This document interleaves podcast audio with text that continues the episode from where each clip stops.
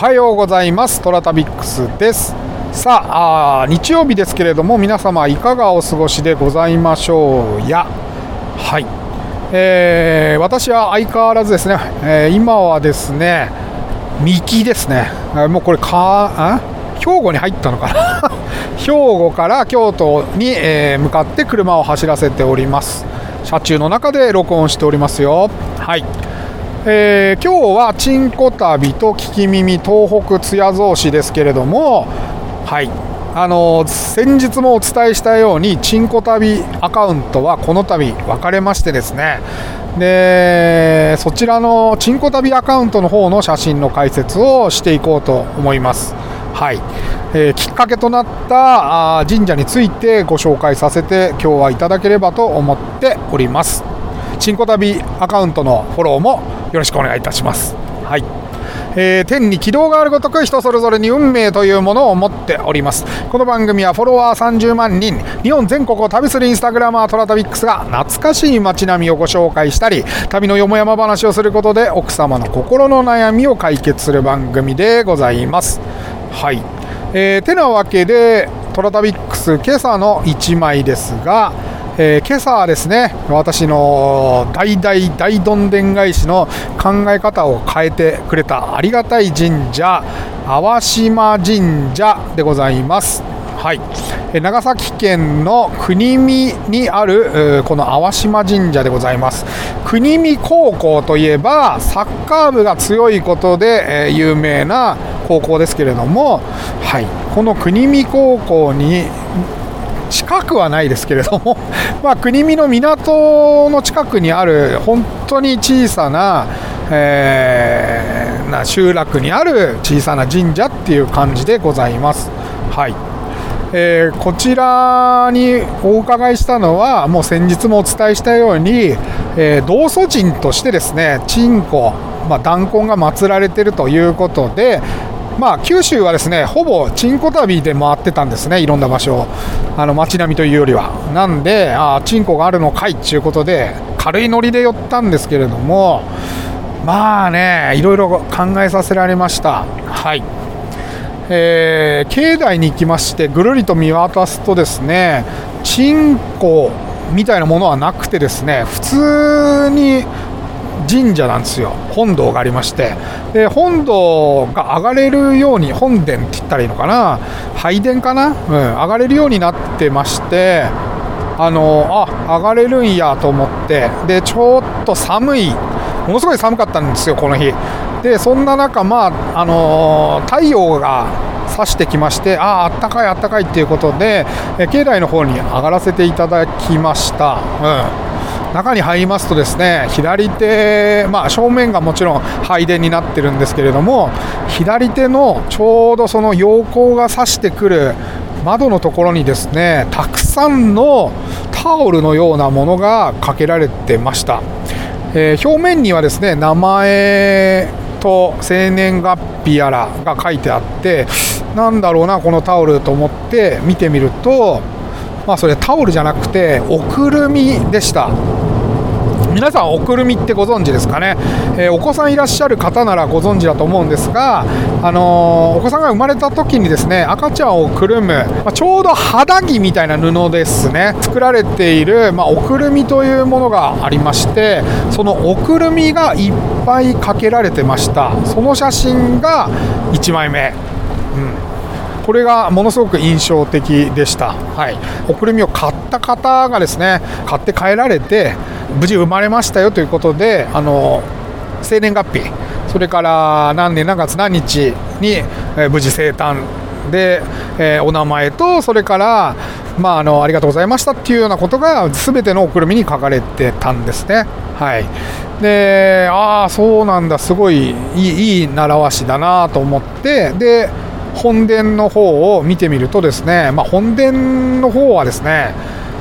新しいこうビニールに入ったおくるみが置いてあったんですよ。最初はですね私そこで新しいおくるみを買ってで持って帰った方が無事生まれましたってことであのマジックで書いて奉納してるんだと思いきやなんとですねその全ての新しい、真新しいビニールに入ったおくるみは無事に生まれた、まあ、あのご家庭から、えー、新しく妊婦さんになられた方々に、まあ、寄付されてるものだったんですよ全て。はあと思ってご自由にお持ち帰りくださいって書いてあるんですよ、まあ、新しいおくるみが。これにねちょっと胸を打たれましてああこの集落では連綿とねずっとこのね、えー、習慣をね続けてきたんだなっていうことを考えるとともにお母さんのそのお母さん方の思いみたいなものがねひしひし伝わってきたんですよね。そのあの実際のおくるみをたくさん見まして、うん、でなんて優しい現場というか空気なんだろうなっていう、えー、ふうに思ってですねちょっと感動しちゃったんですよ私、うん、心にぐっときましたね、えー、そこからですねあのまあチンコを探すことになるんですけれども弾痕が見つからなくてですね。で看板が1個あったんですよ。道祖神はこちらっつって。ああ道祖神のことかなと思いましてでその神社の裏手の方に小さい社があってですねこれのことかと思って中を見たらですねまあいつものように珍宝弾痕がですねご神体として飾られてたわけですよ。先日もお話ししたように考えさせられちゃったんですよね、えー、先日の話になかったことで言うとですね京都の宇治にですね、まあ、大あじゃあ田神社ですね。あがた神社という神社があります。でここは毎年あがた祭というものをやっております。このあがた祭のどんなことをやっていたかっていうことをですね昔の昭和40年30年代だったかな？の文献を読み漁ってた時にあがた祭について書かれてたんですよ。うん、祭りはですね夜中から始まるんですが夜中に始まったらですね周辺のあ、まあ、電気を全て消すと。明かりの類は全部消すという習わしがあります、えー、ちょっと今でもう行われてるかどうかは定かではないですけれどもその時期はそうだったというふうにその文献に書いてあったんですね。で何があったかというとその周辺にたくさん旅館がありまして大乱行祭りが行われてたんですね、まあ、いろんなところから来た男女がですねそこで、まあ、自由にセックスを楽しんで帰っていくっていうことだったらしいんですよ。あがた祭もそうだし、この裏手にある弾痕もそうなんですけれども、えいかにですね女性のですね、え状況が深刻だったかっていうことを感じたんですよ。本当にえー、辛い思いをして妊娠せねばならんということで一生懸命女性の方が、えー、お参りをしてで妊娠したら無事生まれますようにということでなんかこうその女性のすごく強い思いを感じてですね俺はなんてことをしてたんだろうってものすごい反省したんですよ。はい、でその大乱行祭りが行われてたアガスタ祭は結構な近年まで行われていたそうで実際ですねその、えー、職場のおじさまたちが上がった際に行ってきたよ昨日はははははって笑ってるようなブログを見つけたこともあってですねあ結構近年までやってたんだと思ったんですよ。であの大型あじゃあ、あが祭に関して言えばですね女性からすると何が目的だったかっていうと、まあ、別にセックスしたくて行ってるわけじゃないんですよね、えー、当たり前ですけどなんか見知らぬ男に抱かれたいなんて思う、えー、女子がいるかっつう話なんですよ。はい、でそこが私の反省したポイントです。うん、何しに行ってたかっていうとまあ、3年子泣きはされという言葉が昔あの戦前まではあったようにですね3年以内に妊娠しないと。嫁いでから3年以内に妊娠しないと実家に帰らされていたという習慣が、えー、ありましてですねあがた祭で子種をもらうために来てるたらしいんですよ。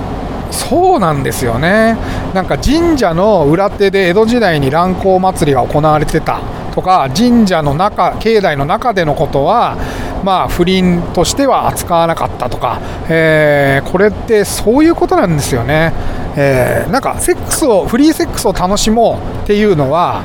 これを言ってるのって男性なんですよね。そこを勘違いしちゃいけないなってすごい思いました。うん、あの江戸時代なんて男尊女卑のね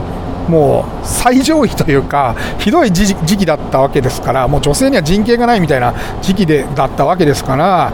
あの好きな人なんかやり放題って別に女性がそんなこと考えるわけがなくてですねやっぱりそういう小種をもらうっていうことをメインに考えていてで村で、まあ、生まれた子供は村の子供としてみんなで育てていこうっていうことが、まあ、当たり前だったと思うんですよね。子供の死傷率とかあの生まれる前に亡くなるパターンとかものすごい多かったらしいですよね出生率とかものすごい低かったって言いますからはいなんかそんなことも考えさせられましてですね私もなんかこの本当に淡島神社はですね反省にその日はその日っていうかその日から本当にチンコ旅をしながら見方がものすごい変わりました。うん、あの本当に反省してます。はい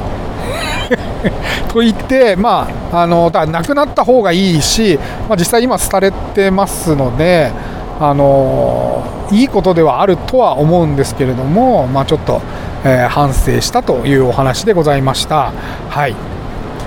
いやいろいろ考えさせられましたね。はいというわけで、えー、ちょっとしんみりしましたけども今日はえー、聞き耳東北津屋造市、えー、東北のエロ昔話でございます、え、今日のお話はヤシチの思案というお話でございますえー、ヤシチがですねいろいろ考えて思いついたことを作戦をですね実行する話でございます、えー、それではお聞きください聞き耳東北津屋造市北のエロツカから安津のスアン、凸林がありました。スラトツという珍しいものです。50本もぞっくり揃っていたので、遠くから見るとまるで白い嵐のようにざわついて怖いぐらいです。なぜ雑木林の奥にこんな林があるのか誰も知れません。古老の話だと実が落ちて木になって、また実が落ちて木になれ、ついに林になったのさ。と分かったような、分からないような話に落ち着くのでした。林の中で最も太い人抱えもある樹木の根元に大きな穴がありました。落ち葉の季節になると、黄色いふかふかした落ち葉が降り積もって、そこはまるで極楽のように暖かで、すっぽり中に入ると、そのまま眠って住まえたくなるようなところです。村で苗がすろにされている百姓の安津がここを発見せ、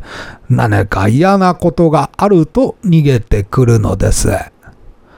そして落ち葉をかき寄せ中に入れ、また集めて、靴と目だけを出して、のんびりと時の過ぎるのに任せるのでした。この日も落ち葉の匂いの中でうとうとすかけました。その時、目の前に何か赤いものがパッと広がりました。一尺も離れていないところに旅の女人がおすりを出したのです。安津は驚いて、あっと声を上げるところでしたが、落ち葉をパフッと動かしただけでやめました。女人のあれがサクッと割れて拝めます。その途端、パラパラっと温かいものが安津の顔に降り注げました。でも、願ってもない幸運をダメにするほど安津はバカではありません。ずっとこらえて観察しました。それから村に安津の姿を見かけなくなりました。安津は穴ぼこの中でまたの機会をいつまでもいつまでも待っていたのですが、それきり幸運は来ませんでした。そのうつ、早せね雪が降るようになり、安津だけ収穫が遅れたのです。おすまい。はい。いかがでした？ヤシチの思案。ということでね。昔から男の考えることは変わらないんですかね。はい、えーこの「聞き耳と北谷造詞」来週で最終回となります。はい、えーこの先どうするかはまだ決まってはいないんですけれどもまあちょっと別の別冊のですね面白い本を引っ張ってきて、えー朗読しようかななんていうことを考えておりますので、えー来週以降もぜひお楽しみにしてください、えートラタビックスは皆様からのお便りをお待ちしております、えー今お聞きのメディアのお便り機能または私のインスタアカウント TORATABIX トラタビックスに DM またはコメントいただければと思います。あ明日、えー、全てご紹介させていただきます。それでは良い週末を。